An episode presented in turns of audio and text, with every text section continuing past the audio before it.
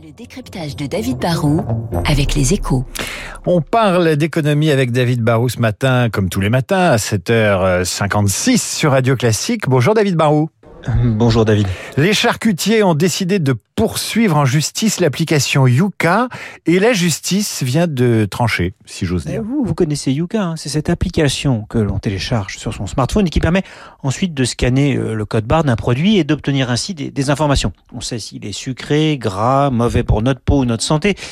Yuka, c'est une start-up qui veut donner de l'information aux consommateurs. C'est une manière d'éclairer nos choix, hein. mais c'est aussi une manière de donner du pouvoir aux consommateurs en obligeant les entreprises dont les produits sont mal notés à changer leurs recettes. Et bien sûr, eh bien, cela ne plaît pas trop aux géants de la cosmétique et de l'agroalimentaire. Alors que reproche-t-il à l'application Yuka?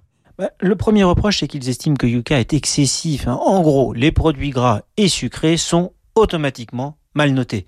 Mais les industriels disent que c'est normal que le beurre soit gras et le chocolat sucré. Ce qui fait que c'est mauvais pour notre santé, c'est d'en consommer trop mais comme Yuka pointe du doigt certains produits de manière générale, bah cela pèse sur leur vente. La charcuterie se sent particulièrement visée car en plus Yuka a un côté militant et renvoie vers, vers des pétitions en ligne pour interdire les nitrites.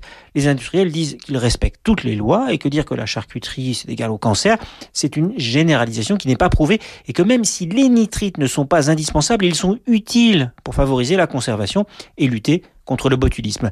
Manger beaucoup de viande tous les jours, ce n'est pas bon. En manger un peu, ce n'est pas forcément mauvais. Pareil pour les crèmes solaires, hein, ce n'est peut-être pas parfait, mais mieux vaut se protéger avec une crème que de brûler au soleil. Or, Yuka note mal beaucoup de crème et du coup, eh bien, les industriels commencent à porter plainte. Et surtout, ils commencent à gagner. Oui, la justice leur a donné raison dans une plainte collective et maintenant les charcutiers attaquent à titre individuel en demandant des millions de dommages et intérêts. Si la justice donne encore raison aux plaignants, c'est l'existence même de Yuka qui sera menacée. Alors on peut crier au complot du grand capital, on peut aussi se dire que Yuka est une appli utile mais sans doute un peu trop simpliste et excessive. Le poison, on le sait, c'est presque tout le temps la quantité et Yuka ne fait pas dans la nuance, mais dans une certaine manière dans l'industrie bashing. L'industrie a donc décidé de se défendre.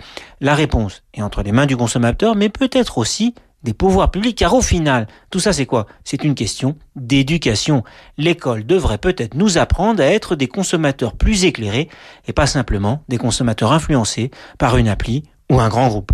Et eh oui, l'éducation au goût, c'est important, et à la diététique encore plus. Merci David Baron. On vous retrouve lundi pour un autre décryptage éco, évidemment votre chronique dans le journal.